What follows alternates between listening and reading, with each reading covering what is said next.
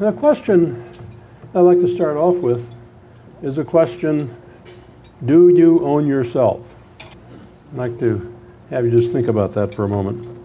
And in terms of our social behavior, this is the most important question we need to ask ourselves.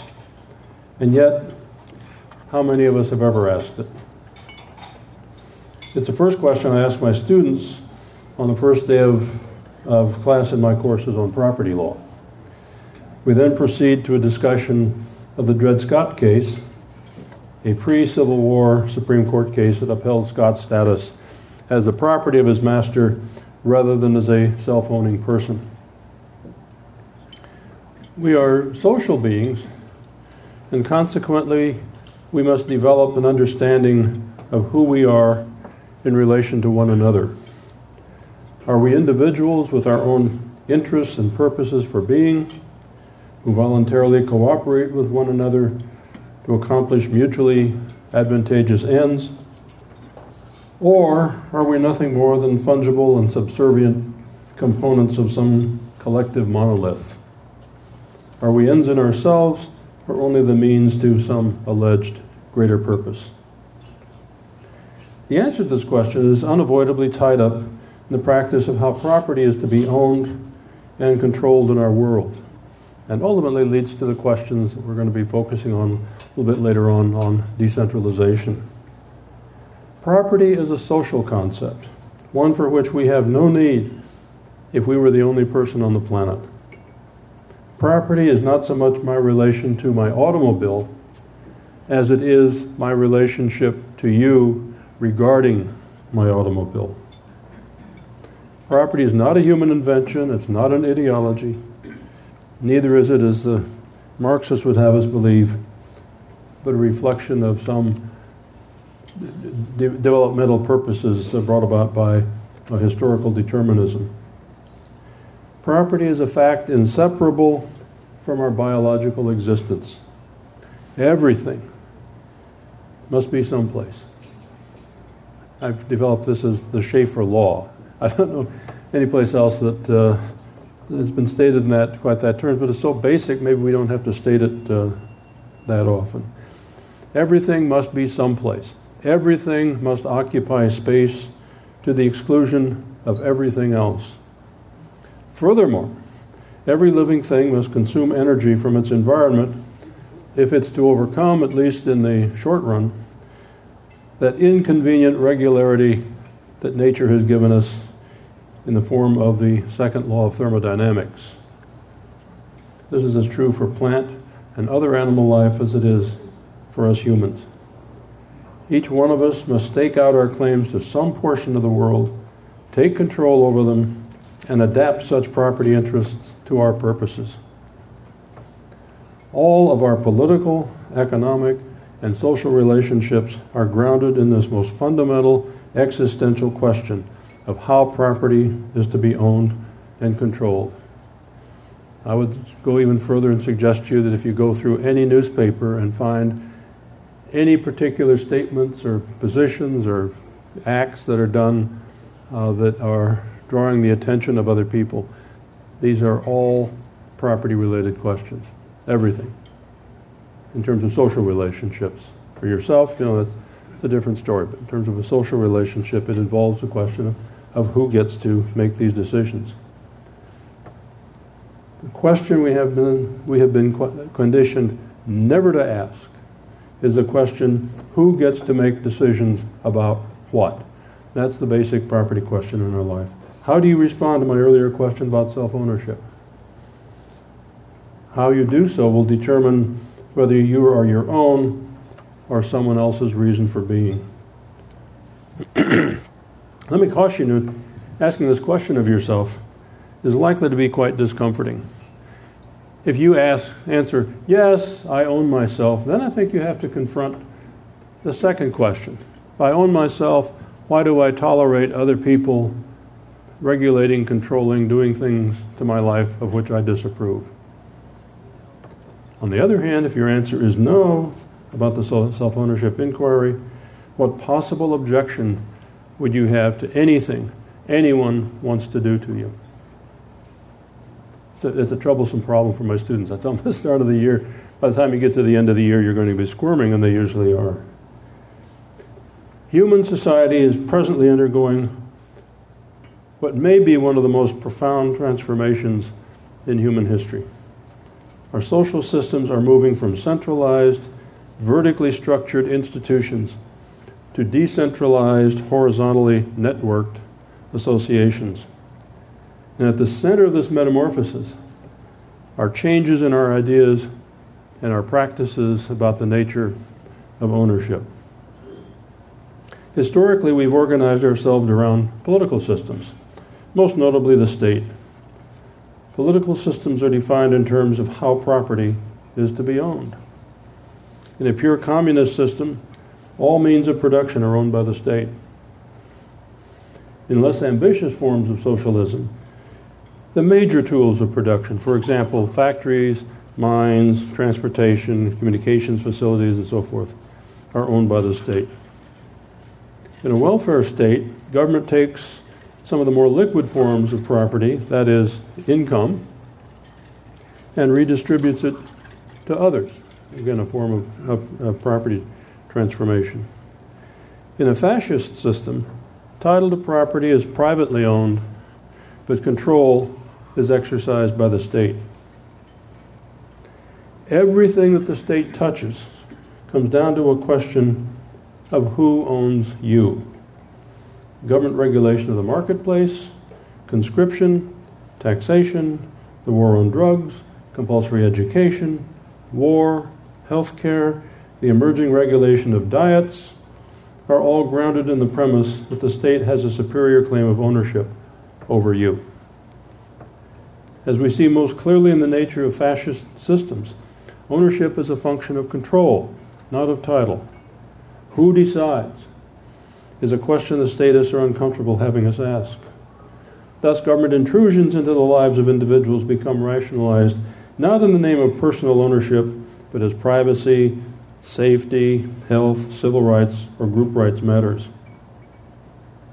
In your field of work, state-licensed, state-mandated, state-standardized, state-subsidized medical practices are all at war with the concept of self-ownership.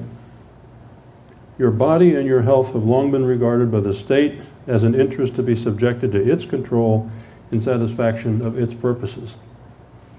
The 13th Amendment did not abolish slavery, but only nationalized the practice. If you doubt this, consider the dissenting words of U.S. Supreme Court Justice John Harlan, who, in a famous 1905 case dealing with state legislation limiting the number of hours employees could work in bakeries, supported such legislation, declaring that long hours, quote, may endanger the health and shorten the lives of the workmen, thereby diminishing their physical and mental capacity to serve the state, end of quote. Matters have only become worse since then. And while we're in the process of defining our terms, let me offer just this one caveat. When Hillary and her crowd make additional proposals for governmental intervention in health matters, please do not refer to such efforts as promoting socialized medicine. It's not. Socialism has a pejorative tone to it, and we should be wary of overstating our objections, lest we be accused of hyperbole.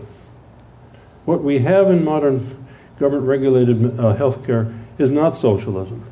Under socialism, the state owns all the facilities, the hospitals, clinics, laboratories, equipment, and so forth, and the medical staff are paid government employees. Under our present system, most hospitals are privately owned, as are the clinics, medical offices, laboratories, and equipment. For the most part, private parties, not the state, must pay for medical malpractice claims and insurance. Now, a system in which property is privately owned but regulated by the state is not one of socialism, but of fascism. So please, for the sake of accuracy and to avoid being charged with exaggeration, let us refer to our existing system and the myriad of proposals for extending it in more exact terms as fascist medicine.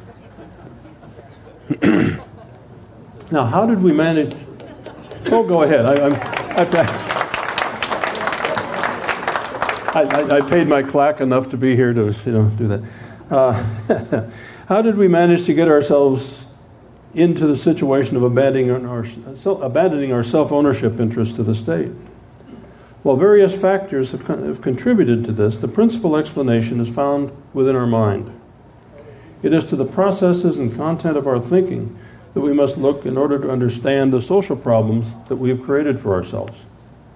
As I said before, we are social beings for whom organizing and cooperating with one another for mutual advantage is as natural as our needs for property. But how are we to become organized? On what basis shall we come together in society? Western civilization has long embraced the idea, at least as old as Plato's Republic, that an orderly and productive society requires adherence to a pyramidal organizational model with its top-down, vertically structured command and control mechanisms of centralized authority. The pyramidal model is the one upon which institutions operate, be they business corporations, hierarchical religions, most school systems, or the state. In a chain of command fashion, decision-making authority trickles down from institutional leaders to the rank-and-file members at different levels in the hierarchy. Corporate managers, classroom teachers, legislators, judges, prime ministers and presidents, and ecclesiastical officials may function in different settings, but each operates on the same premise of establishing order through the exercise of their will over others. No clearer statement of the pyramidal premise has been uttered, at least in recent decades, than by former U.S. Secretary of Defense and industrial leader Robert McNamara, who said, quote, "Vital decision-making, particularly in policy matters, must remain at the top. This is partly, though not completely, what the top is for." End of quote. Implicit in the pyramidal model is the assumption that the institution involved is its own reason for being. What might have begun as a flexible organizational tool allowing individuals to cooperate for the production of life-sustaining values comes to be regarded as an end in itself. The successes that were facilitated through the use of organizational machinery tend to produce in our minds a dependency upon the system created rather than upon the creative and resilient processes that led us to create this tool in the first place. With the support of those who become the leaders, we come to endow the organization with a need for permanency. In this way, the organization gets turned into an institution, its own raison d'etre.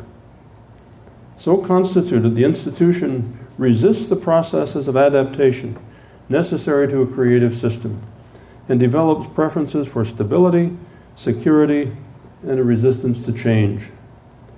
Instead of adapting itself to the fluctuations of an inconstant environment, it seeks to force its environment to adapt to its needs for certainty and permanence. Institutions desire uniform and standardized practices, and resist the competitive actions of others that foster disruption and insecurity. Economic history informs us that, as with any voluntary cartel, efforts to achieve such collective regularity are undermined by the varied self-interest pursuits of individuals. In their efforts to restrain the diverse behavior and creative alternatives inherent in a condition of liberty,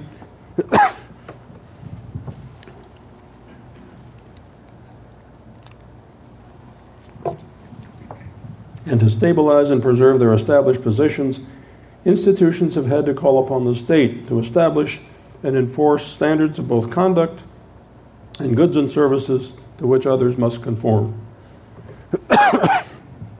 Because the state is an institution that enjoys a monopoly on the use of violence within a given geographical territory, such efforts on behalf of stabilized uniformity are brought about and reinforced through standardized thinking, in which men and women learn to value security above individual liberty.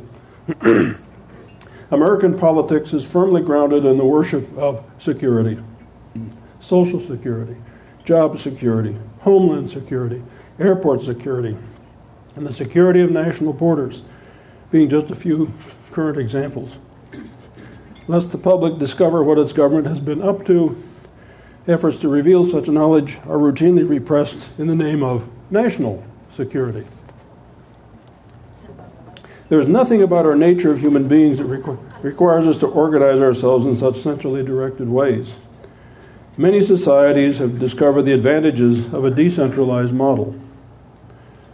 But as the late Richard Weaver observed, there are consequences that follow from the ideas we embrace. Our thinking produces both intended and unintended outcomes.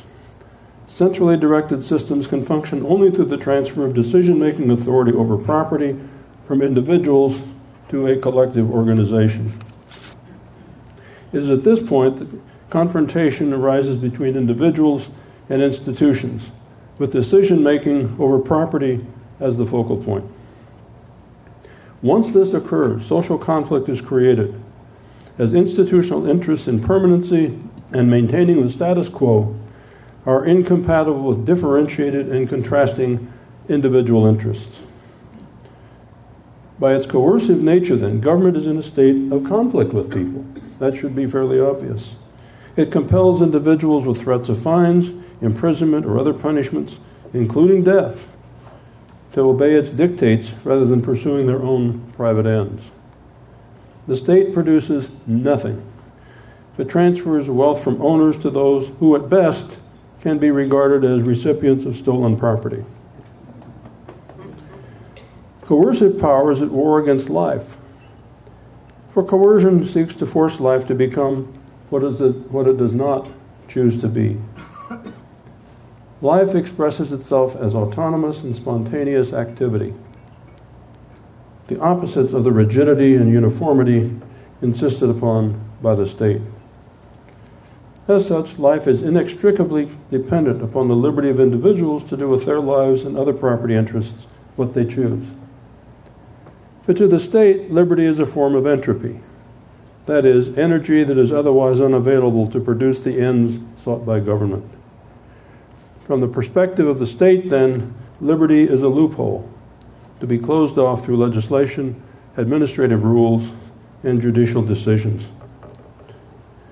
With little or no questioning, at least on our part, most of us have become conditioned to accept this arrangement as the inevitable nature of what it means to be human.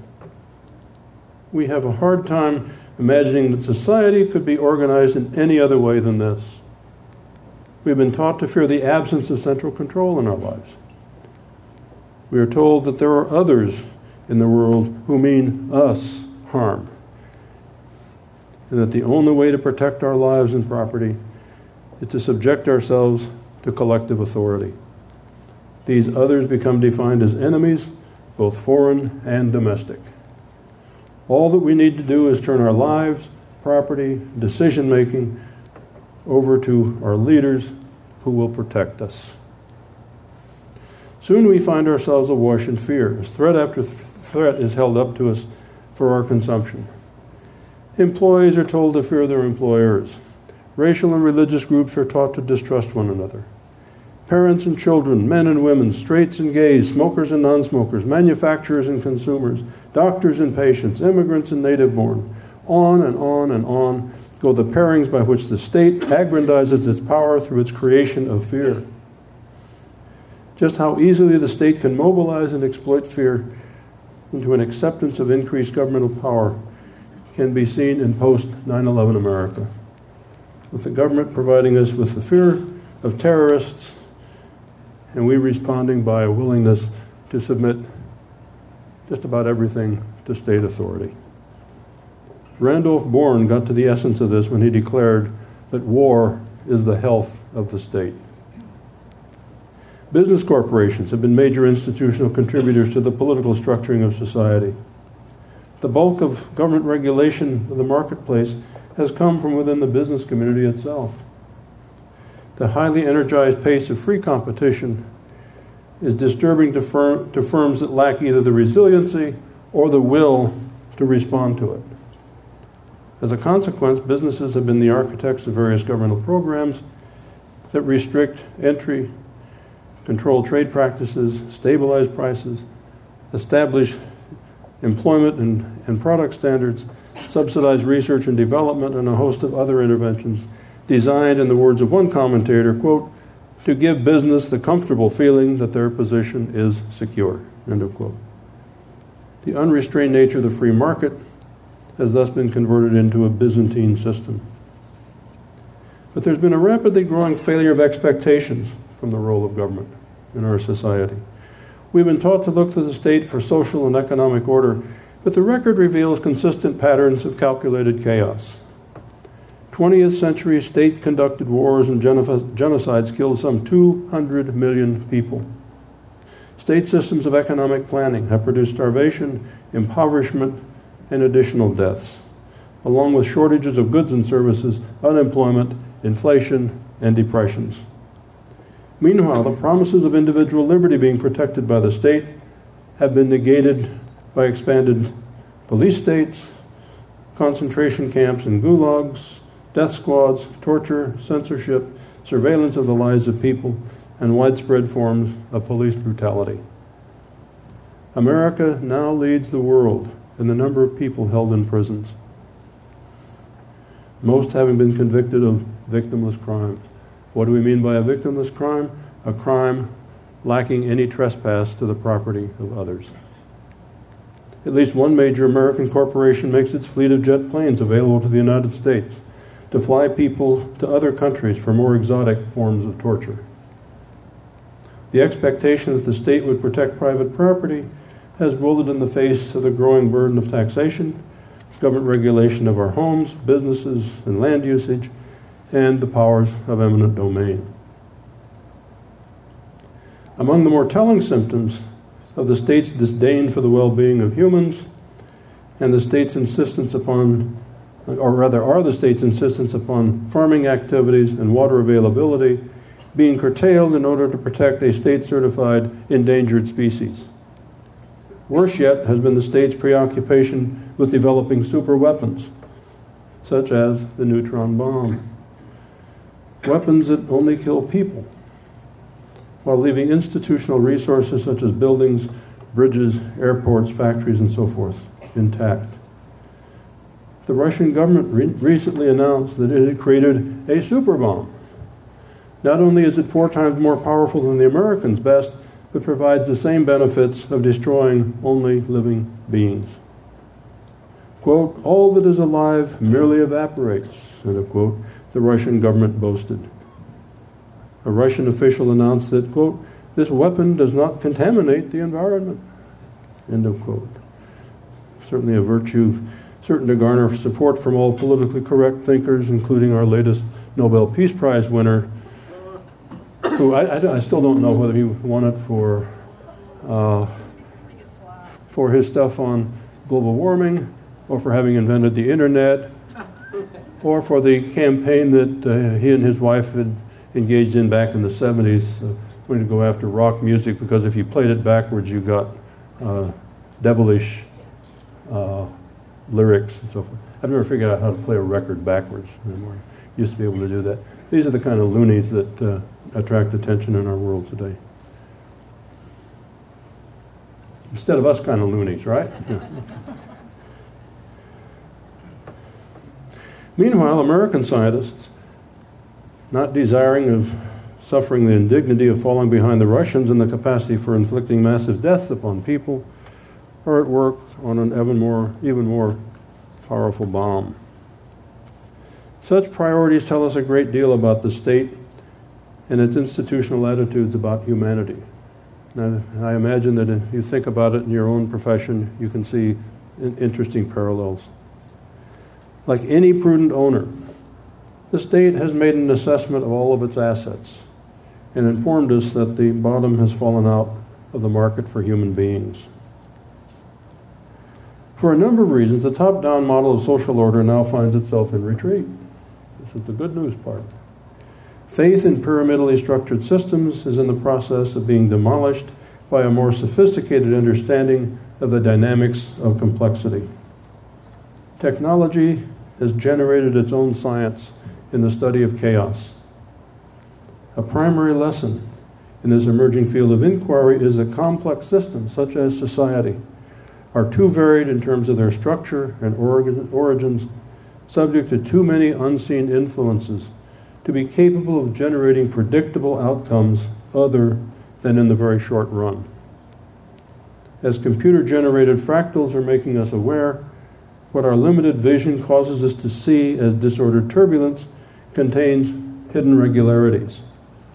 I'd like to show you an example of this.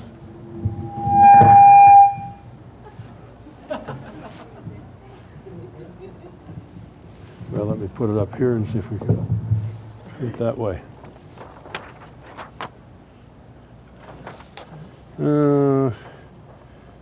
Okay, I think this is right. Yeah. There you go. Anyone recognize that? Is it part of the night sky? Hmm? Is it part of the sky? Part of the night sky? Hmm? Maybe a painting?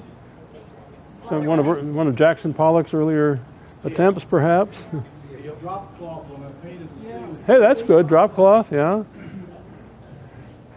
When I offered this at one group, they suggested bird droppings as well, you know, on your newly washed car. I think it's your socks. Huh? Yeah. Anyone know what that is? Well, let's try this one.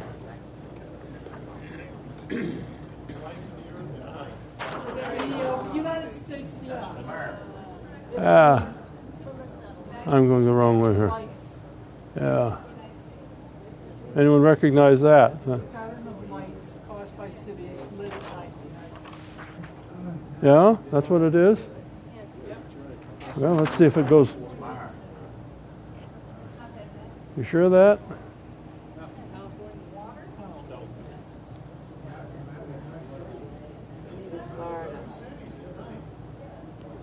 Huh. Why didn't you see that here? I can't hear you. Why didn't you see that here? Because take a look at this portion up here, and you will discover it right here. Right? So what changed? Perspective and what else? What else? Big picture. What else? Well, okay. What else?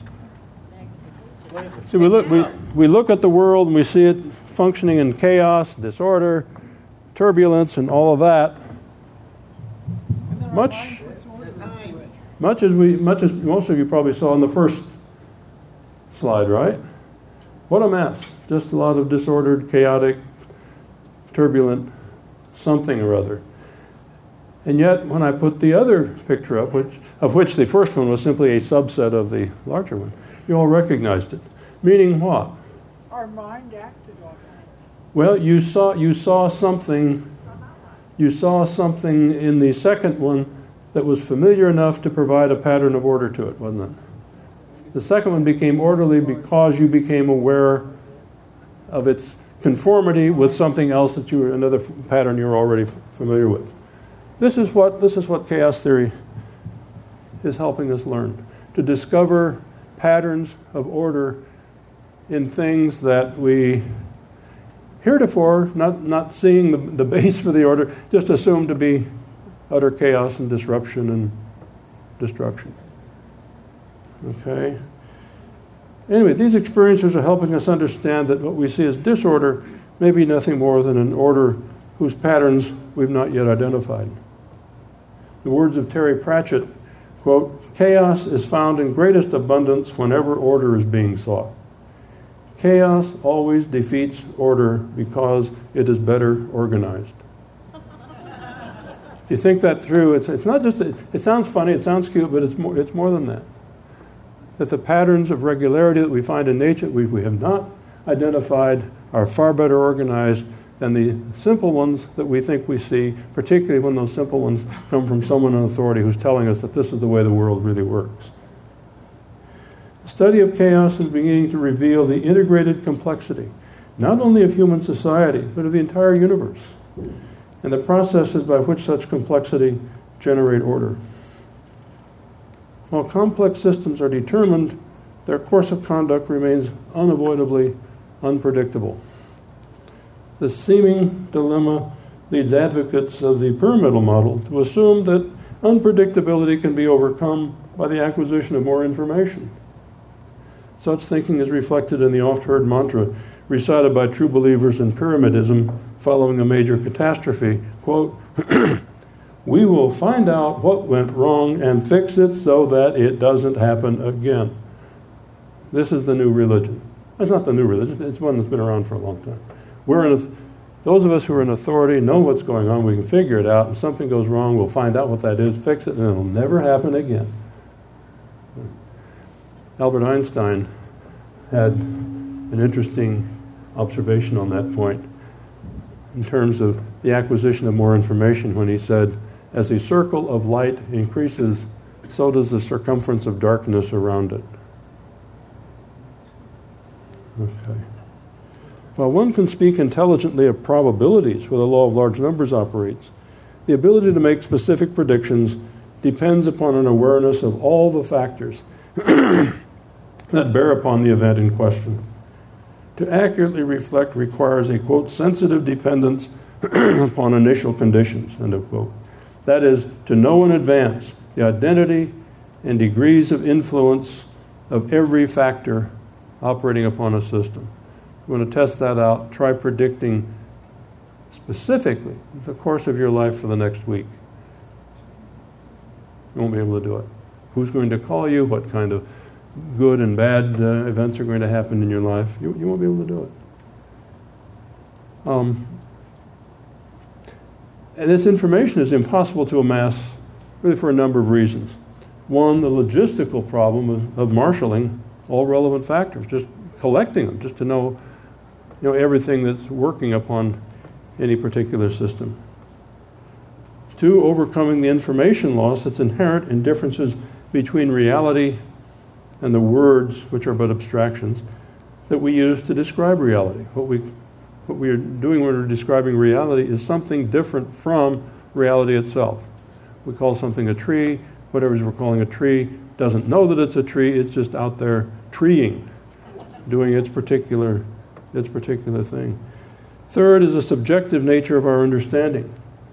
We translate our world by reference to our individual mental constructs, drawn from our limited and unique prior experiences. Fourth is the role played by Heisenberg's uncertainty principle, which informs us that our act of observing something affects what it is we are seeing. And you want to boil some water on the stove and you want to find out what temperature it is, you put a thermometer in to measure the temperature. The lower temperature thermometer affects the temperature of the water. Other examples that are probably socially far more relevant. Five, in an age of the internet, cell phones, iPods, iPhones, fax machines, etc., the speed with which information is transmitted throughout the world is often too spontaneous and interconnected for the cumbersome, bureaucratic, conservative, secretive, and reactive nature of institutions to make responses to changes. As we saw in the government's failed responses to flooding in New Orleans, the information upon which the state relies is often outdated by the time it gets around to taking action. The more informal and unstructured processes of the market, however, allowed for very quick responses from individuals and business firms. There are adverse consequences to the institutionalizing practices that extend not only to an interference with the powerful actions of individuals, but may bring about a collapse of civilizations themselves. A number of historians have informed us of how institutional structuring and the standardization of productive practices reduce the resiliency of societies to make creative responses in a world of ever-changing conditions. A clearer understanding of both history and the orderly patterns hidden within complex systems may help us to appreciate that the only real security any of us can enjoy is to be a changing person in a constantly changing world. Though I regard myself as an agnostic in matters religious, I am nonetheless of the view that there is a life force within nature whose energies foster conditions that are conducive to life. One example of this is to be found in the dysfunctional nature of size. Within social organizations, as well as biological systems, there is an allometric principle at work to maintain an appropriateness of size. My research in the field of government regulation of business, convinces me that no corporate enterprise, regardless of its intentions, could long sustain itself were it to fail to remain responsive to the demands of the marketplace. Our modern corporate state economic system has been a product not of the dynamics of a free market, but of an incestuous and symbiotic relationship between business firms and the state. For reasons I really don't have the time to detail here, although I did so in another book that I wrote that was actually published in this town. I was surprised in Cherry Hill, it's Associated University Presses. Larger organizations enjoy a concentrated interest in promoting their policies within the halls of government, where the state can enforce such policies upon all. The state can overcome the weaknesses of a voluntary cartel by providing coercive enforcement. Such concentrations of power are what underlie the standardization practices and uniformities that combine to weaken, if not destroy, civilizations.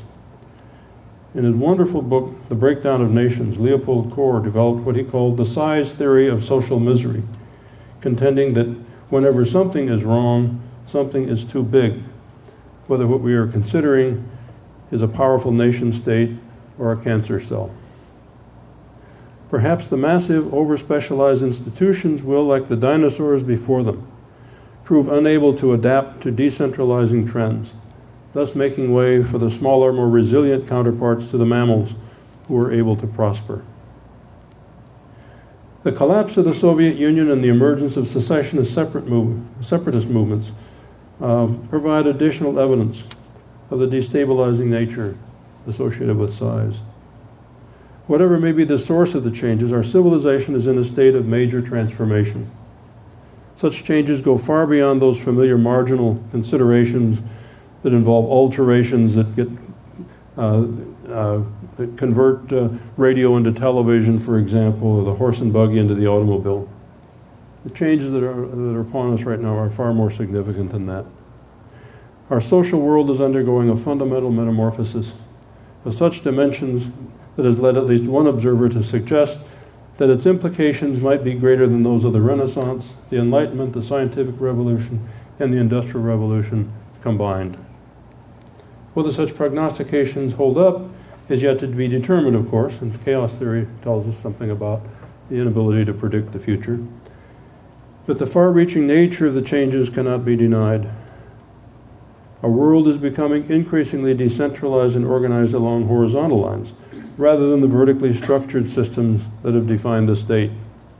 The internet is the most dramatic and well-known example of this, decentralizing the communication of information not only through emails, but through some 22 million blog sites in the world, providing the opportunity for horizontal two-way communication among people through some 1 billion private computers. These are older figures. I haven't, about a year or so old. Information is very liberating. And for the first time in human history, each one of us enjoys the technological capacity to communicate bilaterally and directed only by us with every human being on the planet. Provided only two things. They all have computers, and secondly, they choose to communicate with us. The internet is helping to dissolve ancient political boundaries in favor of philosophic, economic, religious, entertainment, lifestyle, or other cyber communities. We are choosing our communities rather than having them imposed upon us by political fiat.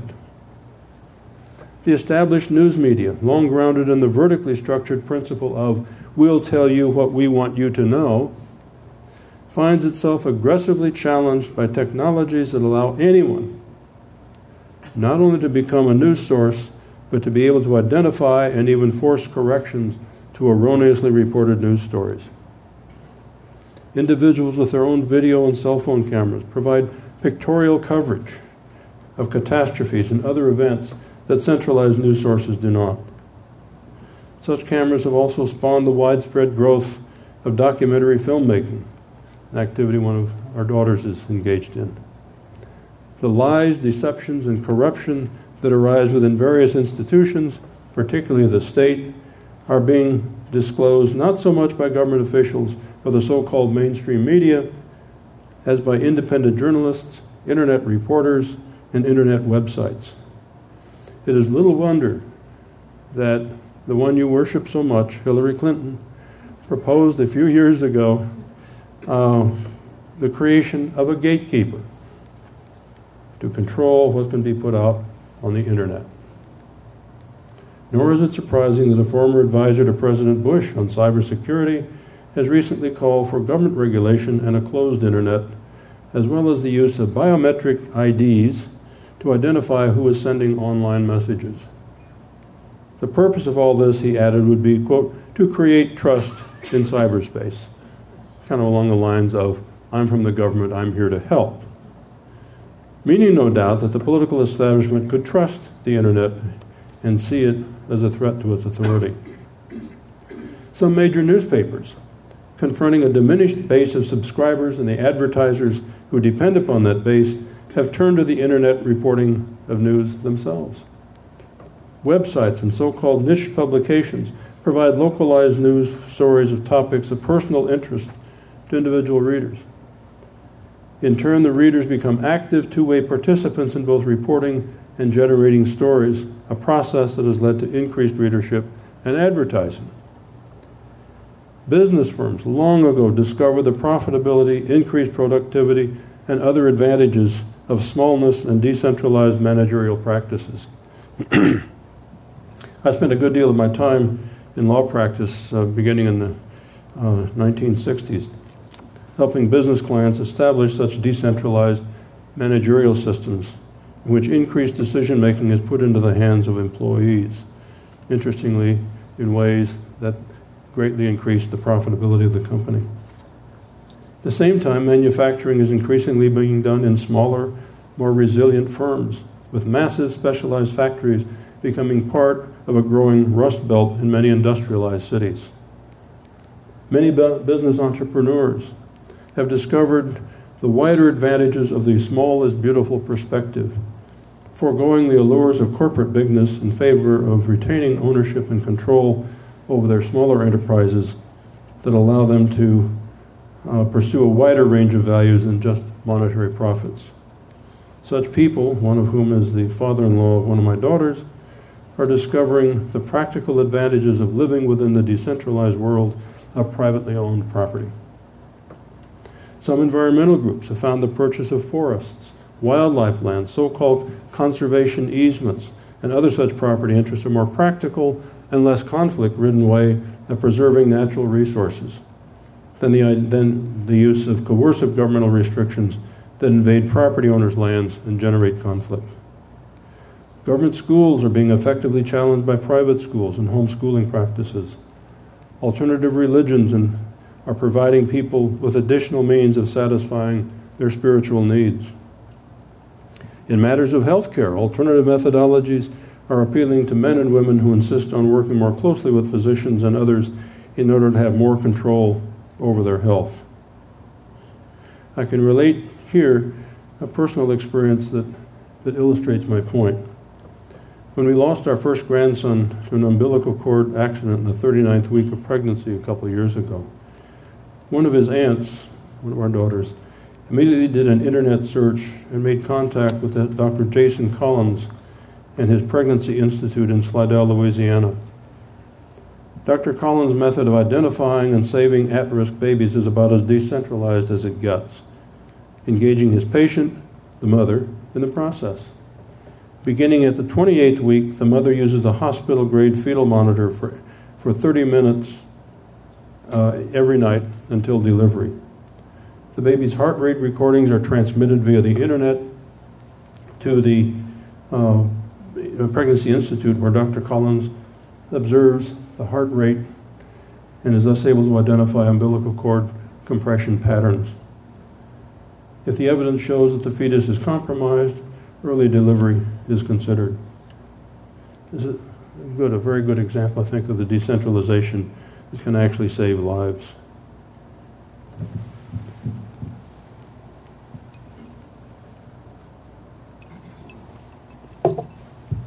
Authors need no longer rely on large publishing houses, as publishing on demand has become a viable alternative. Any of you have a book to get published? Very simple. Very, very simple to get it done today. You may have to market it yourself, but it's still a very simple thing to do. The site MySpace.com is creating opportunities for musicians to circumvent established record companies and put their work online. Low-priced cameras and digital printers have opened the photography profession to more people. Satellite radio and television television now vigorously compete with government-created broadcasting monopolists, stock and commodity firms who control their own purchases through computers rather than having to rely on brokerage houses. In recent decades, investment practices have evolved to provide individuals with more independent decision-making than had existed in more traditional brokerage house practices. For instance, the emergence of mutual funds was followed by online discount brokerages and later by exchange-traded funds. These and other changes have led to decentralization in the investment practice. The banking industry, perhaps the most institutionalized sector in private business, has engaged in limited experimentation with micro-lending, a system designed to provide small loans to impoverished people who have little or no material collateral. The collateral upon which lenders rely is found in the promises of a handful of the borrower's fellow villagers to repay the loan. This, by the way, was a system that was created, dreamed up back in the 19th century by one of the founders of libertarian thinking, Lysander Spooner. Some of you may be familiar with Spooner. People are actually doing that today. One expression of a politically unrestrained marketplace, eBay, provides a means for people to buy and sell virtually anything through internet transactions with total strangers, trading over great geographic distances. Furthermore, PayPal is available as an alternative method for the payment of goods and services in a horizontally networked world. At the same time, some 16 privately operating regional currencies have appeared in Germany as an alternative to the state-created euro, with 60% of the earnings derived from one such currency going to local charities. Likewise, a number of cities, this I find really intriguing, a number of cities and regions in Europe have taken to abolishing all traffic signs, leaving traffic decisions to be made by the interplay of motorists. One advocate of such change has said that, quote, "The many rules strip us of the most important thing, the ability to be considerate. We're losing our capacity for socially responsible behavior." End of quote. This new policy has actually also led to a dramatic reduction in traffic accidents in these communities. The Internet Encyclopedia, Wikipedia, is a continually updated system that allows visitors to edit subject matter content, a system that has been emulated by Dig.com for the reporting of news stories. Craigslist is an online service through which millions of people buy and sell items, seek employment or housing, develop social relationships, or pursue other interests. Members themselves provide discipline to this website by a system of flagging. On a more frivolous level, flash mobs, which I find kind of interesting. Flash mobs make use of cell phones and the internet to organize strangers to participate in some pointless act and then disband. Show up in the center of town, jump around, do something silly, sing a song, and then go home. One can only imagine the spontaneous creative uses to which such methods might one day be made. Perhaps no phenomenon better exemplifies the emerging decentralization of life than the success of J.K. Rowling's Harry Potter, I think. Any of you heard of Harry Potter books? Exactly. After the publisher initially put a few hundred of these books on the market, without much publicity at all, they became popular with children, whose playground discussions of the book snowballed into a marketplace demand that has earned the author tens of millions of dollars. Kids talking to other kids and say, "Have you read the Harry Potter book?" "Well, no, what's that?" And they tell them something about it. "Mom, I want a Harry Potter book," so forth. When the last one came out, one of our daughters was visiting us there in Burbank, and she had ordered one of these Harry Potter books. It was to be delivered by post office, I guess it was, on the Saturday that they were going to be made public. And so I happened to catch the mail carrier who was delivering these, and I said, "Just out of curiosity, how many of these books have you had to sort of special deliver today?" And he said, "I think it was 55 just on his route." And he said, "It's kind of strange, though. There were only 3 on your street." The dispersal of human action manifests itself in still other areas. For decades, men and women have voiced a continuing decline of confidence in politics and the political process.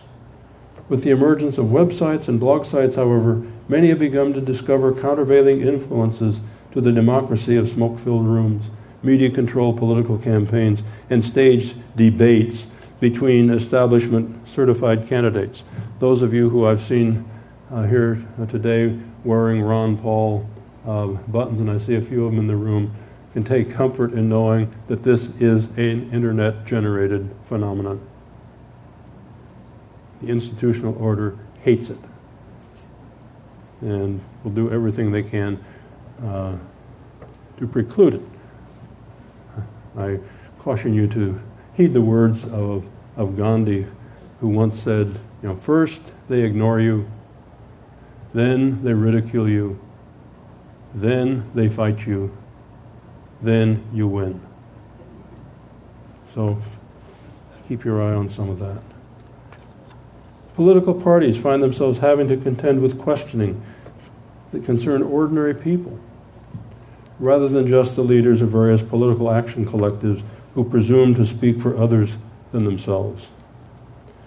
But with the decentralization of human action, politics has become a less relevant means for many people to accomplish ends that they value. Part of the explanation for this decline in the importance of politics is found in the fact that political systems have historically defined themselves geographically, while the world is becoming more holistic and beyond the limitations of territory. I don't know how many of you play around on the internet other than sending emails to friends, but the kinds of communities that are set up have really no geographical connection, no geographical boundary. I get responses to some of my writings from people in Norway. I got one from a guy just last week in Holland. All kinds of different parts of the world, Australia. And this becomes kind of the new community. It's not simply a geographic definition. Men and women are discovering in informal and voluntary methods of association more effective means of bringing out social change than those that rely on sluggish, corrupt, and coercive political machinations. While members of the political establishment chastise as apathetic those who withdraw from state-centered undertakings, the reality is that increasing numbers of men and women are redirecting their energies with an advanced enthusiasm to pursuits over which they have greater personal control. This redistribution of authority is both liberating and empowering, a continuing process that is generating interest in exponential terms in less formal systems of social behavior. One of the more interesting phenomena is the practice in some communities and other groups of reaching common objectives through consensus, a word that we badly misuse. Consensus is a system where everyone must agree with a proposal before it is undertaken. Casper, California, an unincorporated town of some 2,000 people occupying about 12 square miles of territory, is one such community in which decisions are made through a process of deliberating until we can find a way that satisfies all, end of quote. Jane and I went up to this town a year or two ago, sat in on one of their sessions. It's fascinating, just really fascinating. They were trying to make some minor decision that had no political import to it at all, but it had to do with dealing with some noxious weed that was in the community. And how should we go about doing this? And some of the people said, well, let's bring in the county weed control authority or something like that. And one woman said, no, I don't want to bring the government in on any of this stuff. You know, there have been, that's why we're here, you know, they're kind of a pain in the neck. So the other people didn't argue with everybody, said, well, what would satisfy you? How could we do this without bringing in the government and so forth? And finally they came up with a solution that satisfied her. This is what we mean by consensus. It's not the conflict-ridden 51 to 49% stuff that we've taken for, oh, I have a mandate. You know, 22% of the eligible voters voted for me. And I won out over the guy who only got 20%. I have a mandate. The public demands my policies. As with most Amish communities, Casper confirms the benefits that can derive from smaller face-to-face associations. This consensus-seeking process exists also in such places as Somalia, where consensus decisions are insisted upon not only as a way of achieving harmony within a community, but to make certain critical opinions are heard so as to have more information available for reaching a more sound decision. An very interesting thing going on there. The United Nations has been pouring billions of dollars into Somalia to try to reestablish the government that collapsed in 1991. In the areas outside Mogadishu, people have nothing to do with it. They want nothing to do with government. They remember the British, they remember all the colonial powers that had come down there, and they fall back upon their systems of customary law. And here's the UN in there, and we're going to send more troops in there. We've got to impose and instill a politically based system. But here's how decision-making gets carried out in Somalia. Quote, decision-making in the assembly involves no casting of votes. Rather, the assembly members keep on talking until a consensus is reached. That is why the meeting can last a long time, sometimes several months. The reason why the assembly operates by consensus is easy to understand. It prevents the assembly from taking decisions that would infringe on anyone's freedom and property rights. On a grimmer note, the processes of decentralization have manifested themselves in destructive activity as well. We have learned in recent decades that nation-states no longer enjoy monopolies in their conduct of war. Guerrilla tactics, suicide attacks, and localized insurgencies have turned war itself into a decentralized undertaking. Powerful state military forces armed with bombers, missiles, tanks, naval vessels, and tens of thousands of soldiers with sophisticated weapons and computerized tools are proving to be no match for informal, decentralized, horizontally networked groups that covertly attack and defeat them. Herein lies a lesson we ought to have learned from H.G. Wells' classic War of the Worlds. I don't know if any of you read that novel or even saw the movie. Where we try to use all these sophisticated weapons to destroy these invaders, and they were eventually brought down by bacteria, the smallest of creatures that God in his wisdom had seen fit to put upon the earth. We're relearning that lesson. These militia and military groups operate autonomously, each being free to quickly adapt to immediate circumstances without having to resort to direction from a centralized leadership. Physically superior state forces with hundreds of billions of dollars of support, including the use of massive aerial bombing, the most literal example of vertically directed power you can imagine, have been resisted and defeated by localized insurgency groups. The French learned this in Indochina and Algeria. Soviet Union learned it in Afghanistan. The United States learned it in Vietnam and is now learning it again in Iraq. And Israel learned it in Lebanon. What makes so-called terrorist groups so difficult to identify and deal with is their informal, dispersed, non-hierarchical forms of organization.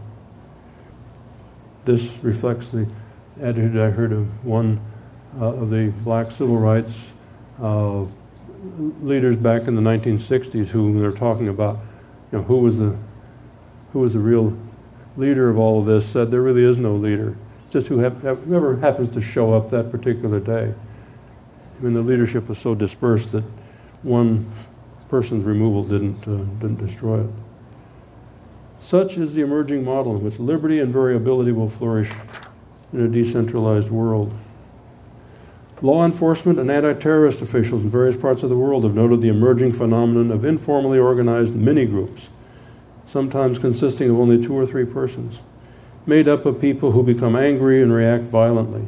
Such groups, which have been labeled bogs, meaning bunch of guys, spontaneously appear and disappear. Their lack of formal leadership or hierarchical organization makes it difficult to identify such persons. At the same time, urban gangs have effectively displaced governmental police in controlling parts of many inner cities as well as prisons. The implications of such decentralized trends have not been lost on the political and economic establishment. The so-called War on Terror appears to be a desperate effort by those with a vested interest in the vertically structured status quo, for example, the state and major state-connected corporations, to resist the movement toward horizontally networked systems. This war, to which its promoters have given a prognosis of permanency, could more accurately be termed a war for the preservation of the old order. If the pyramid is collapsing into horizontal networks, as I believe it is, it is supposed that expanded police and regulatory powers, increased surveillance and torture, RFID chips and GPS systems that contract the movement of individuals, restricted due process and habeas corpus rights and other coercive means might reinforce its crumbling foundations and reverse the decline. But beyond all of these pragmatic considerations is to be found another factor that underlies much of the decentralizing dynamics occurring elsewhere in society. Institutionalized decision-making tends to be quite dehumanizing and at war with the autonomous, spontaneous, and spiritual nature of what it means to be a human being. Institutionalized healthcare, particularly when managed by the state, has tended to deal with people in a very mechanistic fashion. Medical technologies now permit life to be both engineered and extended in ways that far exceed the forms imagined by Mary Shelley and Aldous Huxley. As we come to regard ourselves as extensions of machines, as the substance of our medical care is determined less by the judgments of a personal physician and more by faceless insurance company clerks, as politicians, judges, and governmental bureaucracies insist upon their authority to define when life both begins and ends, as the control over one's life increasingly slips away, there is a gnawing sense among many people that the non-material qualities that give life its deeper spiritual meaning have become immaterial in an institutionalized world. I shall end my remarks on the point at which I began, namely, the quality of our lives, both individually and socially, will be determined by how we answer the question, do we own ourselves?